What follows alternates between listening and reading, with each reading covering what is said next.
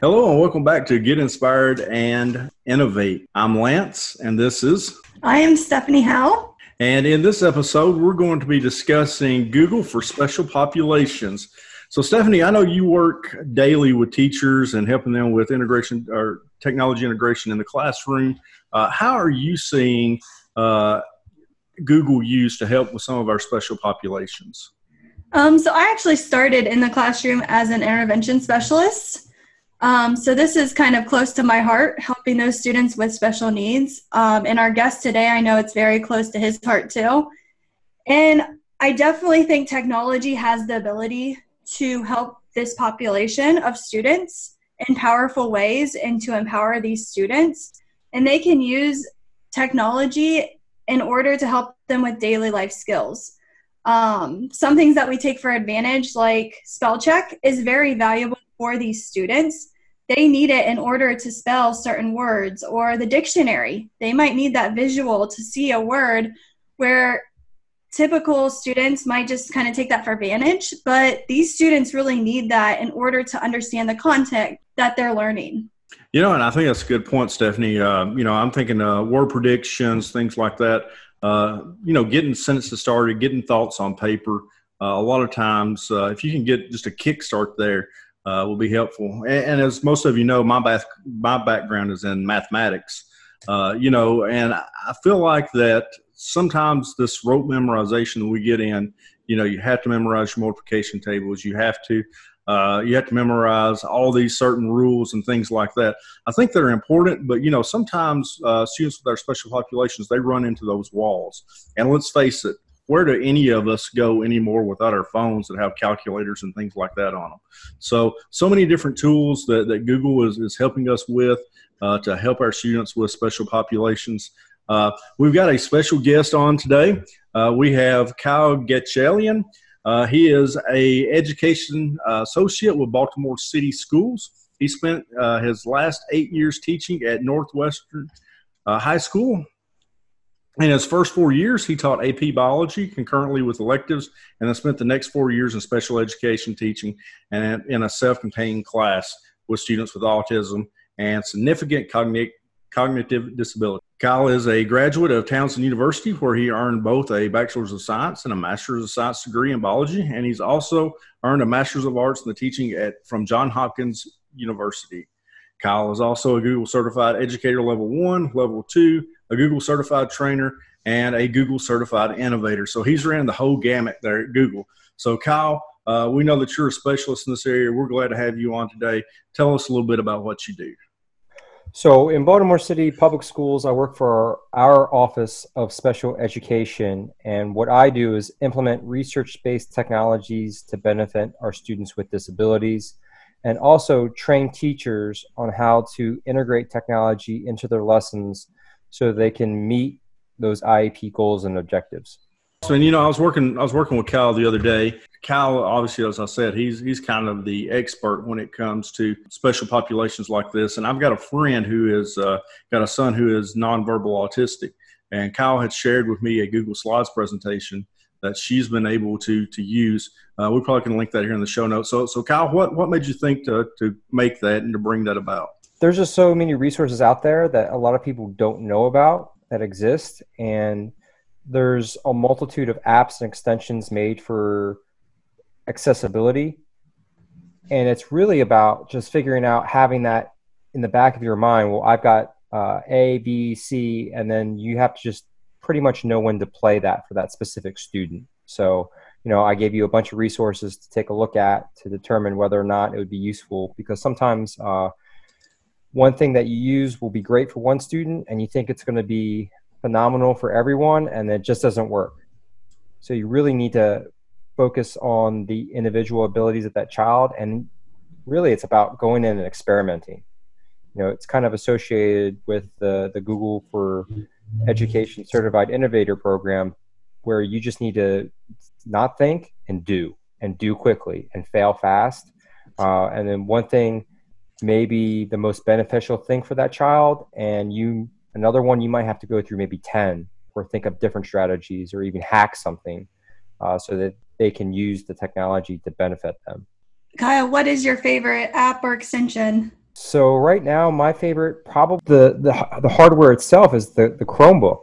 Lately, they've been improving the accessibility features on the Chromebook itself so that you don't have to rely on the apps or extensions.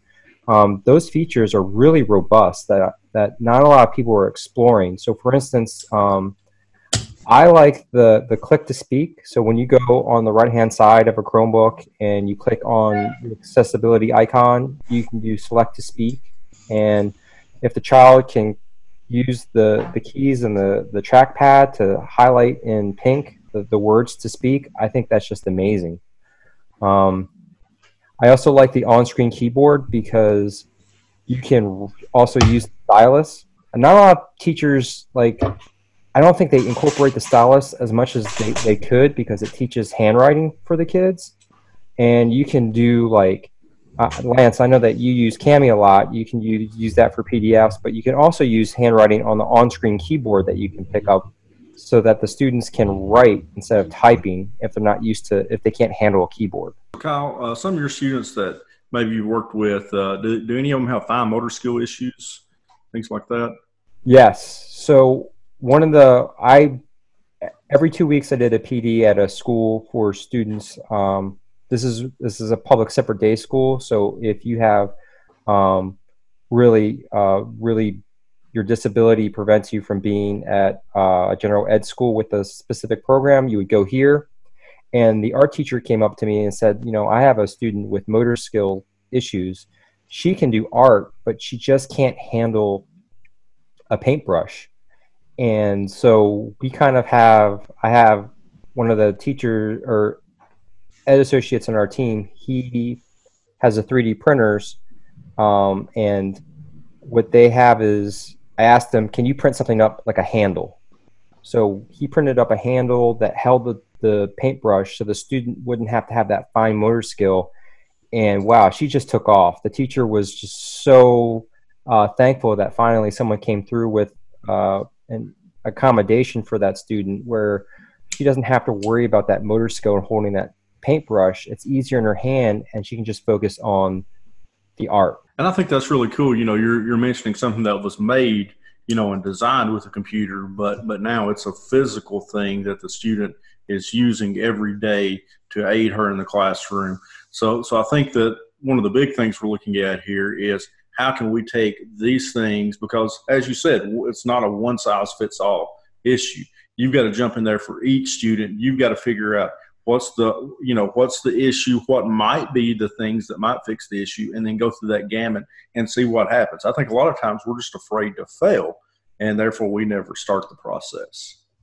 Right. And I think because of us afraid to fail, the students are afraid to fail. We met Kyle at the Sydney Innovator Program. Kyle, your story, as many of the other stories there, it inspired us, Stephanie and I. And so we would like for you to just tell the world here, what's your Innovator project, how's it going, and what you saw while you were there. So my Innovator project is, I'm writing a book with some curriculum and some lessons for, it's called, it might change, called the Accessible Makerspace. So that kind of relates back to the one school where we made the handle for the paintbrush, is that we would like to create, I would like to have available for people across the nation, how they can make their makerspaces accessible for special populations so that they can attain job skills, so to increase their competitive employment. And right now I've drafted kind of an outline of what I want to write, and I've started writing. Eventually it's going to have to be all edited, but I'd also like to incorporate lesson plans where it demonstrates and how you work with this specific population of students, because the University of North Carolina School of Medicine has TEACH, TEACH, and there's also Applied Behavior Analysis, ABA. I'm sure Stephanie's familiar with this kind of stuff, and it shows you how to run a lesson one-on-one with a child with significant cognitive disabilities so that they can attain the skill and actually normalize it. So for example, I would always teach money. So a lot of people take that for granted, and it's a really abstract concept if you really break it down when you make purchases. So you can have that one-on-one lesson. The child can learn how to purchase and use money like a champ in the classroom. And wow, you kind of really hold your breath when you take them out on the field trip and they want to just buy lunch. You kind of sit there and you're wondering, can they work with someone they're unfamiliar with in a novel environment? And can they purchase that item perfectly, accept the change, and understand how much change they should receive back and not be ripped off? Because, you know, in our outside, you know, the world can be a difficult place. And we want our students to be as successful as possible once they leave school. And that's also part of the makerspace. And once in Sydney, it was kind of like they just throw you out there. They don't want you to think. They don't want you to overplan. They just want you to get in there, rapidly prototype. And they also have a book they recommended called Creative Confidence. And it has amazing examples of what you can achieve when you just do it. So, for instance, I think they had one example. One story was a radio producer in New York City. His mom had difficulty didn't know when the next bus was coming to New York. So his mom was taking the buses to get around town. She didn't know when the next bus was coming and wanted to know. And within a day, he used a hack of the website, and he bought a 1-800 number, and somehow within a day he was able to get his mom to call a phone number, put in the stop that she was at, and see when the bus would arrive from the previous stop. So basically, you know, you just have to get in there and start making something, because if you don't, you could have the greatest plan in the world, but if you haven't tested it, if you haven't experimented with it, you could spend a whole year working on something and fall flat on your face. I think there's one of the most famous examples that came from this book was that these two guys who were computer science majors at Stanford, they made Pulse News for the iPad, and they kind of were told they had like 10 days to do it, when in fact, their professor was going to give them 6 months. And I think they were bought by LinkedIn for an obscene amount of money, like $90 million. And it was just created out of an idea that had to be done in like 10 days or a day or two. And at the academy, they brought us back to the user constantly, which really helped me because I'm one that kind of focuses on myself. And so reminding myself of that user really helped me focus in on my project. And they thought about and it's tough because we always want to do that, right? We think what's best for this population. And then sometimes you just got to take a seat back. You have to sit in the back of a corner and just watch. So Google had a great program, Transform Your Learning Space, where they gave away 2 Jamboards, I think just for the fee of hooking it up to G Suite. And I was able to purchase 2 of them. One of them I sent to another school, another public separate day school. And the art teacher just wanted to roll with it. And the only thing I did was, you know, she took it upon herself on how to best integrate it with her students. And I kind of just sat back and watched. And I'm traveling right now. But when I get back, her artwork that she did with those students is displayed at our district headquarters. And that's another great app that's available, is if anyone wants to use Jamboard, it's great because it's got auto draw. So now our students can draw something that they think, you know, they might be trying to draw a shark and they can't, but the program, you know, if you've ever used it, creates a really neat icon of a shark, so the students can express themselves and not get frustrated and start creating art instead of, you know, having like we said, they get frustrated when they can't do something. And now that provides them the confidence when they're creating things that they want to create, and it decreases those barriers to just getting to like a simple art lesson. So that's one of the great things. And you don't have to have the hardware to use Jamboard. You can use it in an Android app. You can use it on the web now. So it's a really beneficial tool for not just special populations, but I think for everyone. Awesome. Now, special populations, that's something that we all in all school districts, we have to deal with. Hopefully we've said something today, or Kyle, our expert here, has brought something out that will inspire you to go and do a little research and look at our show notes maybe and find some ways so that you can reach those special populations that are in your school district. At this time, we're going to move into our next section of our show, and we're going to share our favorite memes, and we've got some pretty neat ones for this week. So, Kyle, go ahead and share with us your favorite meme for the week. So it's kind of like a procrastinator. It's like assignment due at 12 p.m., and it's 11:59 a.m. according to the time. And Austin Power goes, "I, too, like to live dangerously." So I really enjoy those kinds of memes where the Austin Powers one. There's also one where it says, "I see you also like to do math and pen, so you like to live dangerously." That kind of stuff. You know, those everyday things that we do at the last minute or we procrastinate. It's funny that we have those kinds of idiosyncrasies where we know we need to get something done, and we just love to leave it to the last minute and hope everything goes well. And sometimes you get away with it, sometimes you don't. And that's kind of like, you know, those are a lot. That's a lot like teaching, because there's a lot of things that you didn't think about at the last moment that you need to get done. And then you kind of just, you organize yourself and you build a system so that those don't occur any longer. And that was, at least in my teaching career, there was always something at the last minute that I had planned for that didn't go right. Like, for instance, maybe the copier wasn't working that day, or frequently I had the internet go down. I think we've all had that issue where you put up a presentation that you had based on the cloud, or something didn't work, and now you had to do your lesson without having that digital resource behind you. He had to wing it. Yep. So this whole week we gave Kyle kind of a hard time because he took a while to get his show notes done. I'm very type A. I do not wait until the last minute very often. I don't know if I've ever waited until the last minute.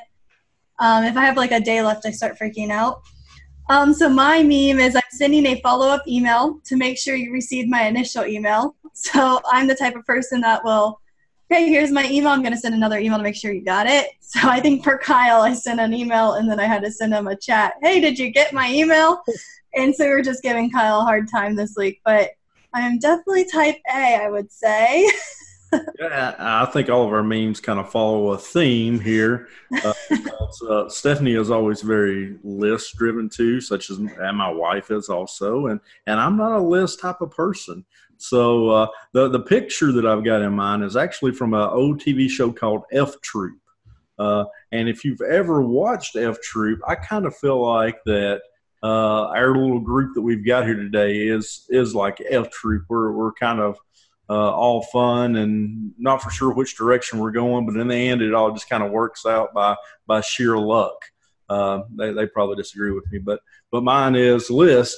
We don't need no stinking list. So no, we do. No, I'm not for sure. We get nothing done. Kyle, do you think we need a list here? I think a list. So I got to say that when I do use a list, everything is a lot more easier for me. A lot more easier. Okay. All right. Take Stephanie's side. That's okay. Yeah. See, lists are for the win. Yes. Lists for the win, yet somehow I just don't make a list. I can make the list for you. Yeah. Yeah. That's why we need people like you, Stephanie. Yeah, for my Google Innovator project, I have a huge list of like, need to do this, need to do that, need to do this, and then I highlight it as I do it, and I feel accomplished as I finish those tasks. Although I do have a list for ISTE that's coming up, and you guys have both seen it, I think. Yeah. Hey, and you know what? I have a list too. It's called "I Copied Your List." So we are going to be talking about an innovating idea that we have for tomorrow that you can use in your classroom tomorrow. So this is a quick idea that doesn't take too much planning time, and you can implement it right away. So Kyle, what is your tip for tomorrow? I developed a Google Sheet for special education where you can just use the checkbox feature. And what it does is it calculates percentages for taking discrete trials to see if you're on progress with a student's IEP goals and objectives. It calculates like the first date you did the trial, the current score, average, latest, how many times the student was non-compliant, because sometimes we know that kids get distracted, the number of times the student was absent to demonstrate, well, we're not making progress because student A missed this amount of time out of the classroom. It does dynamic graphing, so the graphs change automatically. You don't have to touch it. All you have to do is go in and press the checkbox. And you can also use, you can link it to Autocrat, and it'll create automatically an IEP report based on when you want to run the trigger. Also, eCare Vault, that's a company that does like related services. For instance, psychologist notes, OT, PT for special education students. They took my idea and they're developing it onto their website and their app. So that maybe in the future, if a school district really wanted to have something more robust than just a Google Sheet and wanted to have something more developed, that would be a company to look out for. But anyone who's interested, they can contact me and I can give them a copy of the sheet and they can utilize it to benefit their kids' needs. I do like this Google Sheet. I could see a lot of my spec ed teachers using this because tracking data is a pain for them. And so could they just make a copy of this sheet and then edit certain things, or is it better to just contact you? It's probably better to contact me so that then I can kind of adjust. Some people, they want 5 trials, they want just 3 trials, and the way the checkboxes are set up with the formulas in the background, you kind of have to, if they're well-versed in Google Sheets, they could be able to do it. I could help, but usually I can get that done in like under 5 minutes. We might be setting up a professional development with you. So my idea for the week is, I found this on Twitter by Eric Kurtz. He was asking for different newsletters that people had. And he just had, there's just tons of different resources on there. So I thought I would share with the podcast, just different templates that teachers use. Well, I send out a newsletter just that has tips and tricks. And so I was just looking at some of them on the Twitter post that Eric Kurtz sent out. And I was going to steal some of their ideas and designs. So thought I'd share. So the one that I decided to share for this week is Book Creator. So we were talking about creating and making things. Book Creator is an app that I share in a lot of my professional developments because all students like to create. Obviously, you got Minecraft and you got Fortnite that all these kids are playing. They all say they want to be YouTube bloggers, things like that. So students like to create and want to be an author. So Book Creator gives them the platform so they can do that. And then actually I authored a book that has just been released. It's called 13 Math Books or Math Projects that you can do with Book Creator. So we got a link to that here in the show notes that you can go and look at. And then something that we learned this week. So we're just going to go quickly over something that we learned this week that was just quick, easy to use. You could use it in the classroom, or maybe it was just a fact that we learned. So Kyle, what did you learn this week? I learned from Chris Betcher from Google. He was out there in Australia. How robust the design thing, like you can use for graphic design, is Google Slides, and then you can add on Autocrat to your Google Slides and create magnificent certificates. So whether you're giving an award out to a student, or if you're creating professional development and you want to provide your teachers once they complete the training, to have a certificate, you can make it super easy, quick, and professional looking just using Google Slides. So what I learned this week is Tom Mulaney, he was watching one of my videos and I was having issues with something. And he is amazing. If you do not know him, follow him on Twitter. He's just a resource and he's got so many great ideas. And he showed me how to create a default YouTube description. So every time my YouTube video plays, I can have the same link on all my videos in YouTube show up. So I could have like my signature and my email, so that way people could email me if they have additional questions, and I don't need to do that for every single video. It just automatically does it for every single video. So I attached the YouTube video that he made of showing how to do it. It takes like 5 seconds to create. So I thought that was really awesome and helpful for those of you that create tons of videos and you don't want to keep putting your information or the same description on every single video. And the thing that I learned this week was originally when we were trying to share information across the district, we were creating, shared folders and putting, materials, things like that in there. Or we were creating Google Classrooms and putting people in there to share with that. But what we found out was it's a lot easier now just to create a Google site. And with the new Google Sites, it's so easy for teachers to be able to embed documents and share things.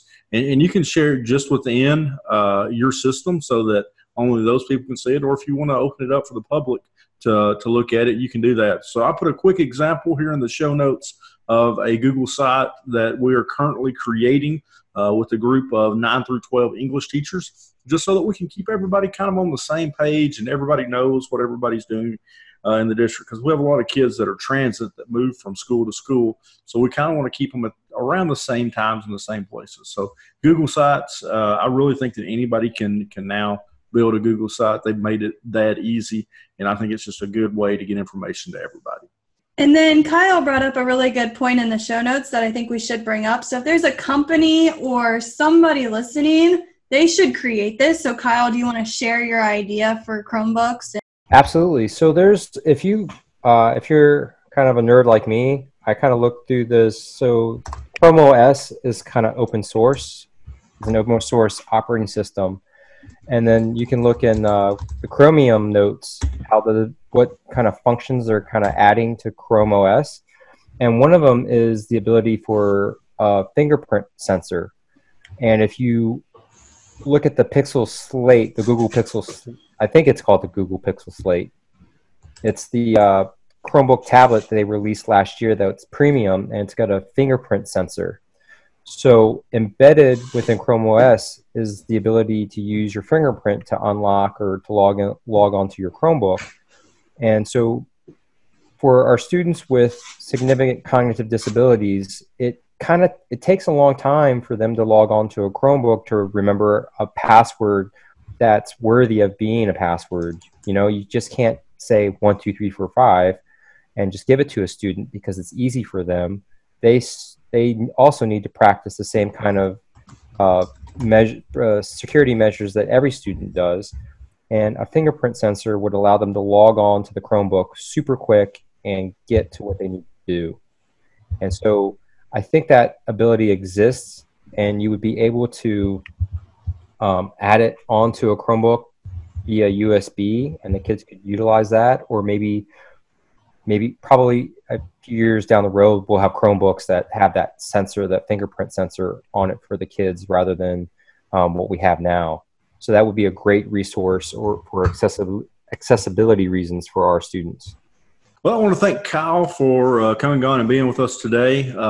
It's always good to bring experts from the field in to inspire us all. So hopefully Kyle has said something today to inspire you to go out into your classroom and be innovative and reach all your students. So this is about all students. So Kyle, how can our listeners get in contact with you if they need you? So I just began using Twitter, I think a year ago. So my handle on Twitter is @Gatch. That's G as in George, A, T as in Tom, CH26K. That's how you can get me on. That's my Twitter handle. And my email address, you can reach me at KM Gatchalian. That's G as in George, A, T as in Tom, CHALIAN @citywideprograms.org is my email. Or you can just type my name into we have the Google for Education directory that you can look up people's names, and you can find my information there too.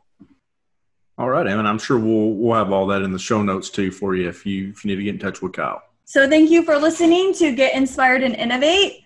We hope you enjoyed this episode. Again, if you need to check the show notes or to get more information on how to follow Lance or myself, you can get onto our webpage. It is getinspiredandinnovate.com. Again, it's getinspiredandinnovate.com. And you can go to podcasts and you can look at the show notes there. And you can also go to the About page and you can find out how to follow Lance and myself. If you have any questions, feel free to reach out to us.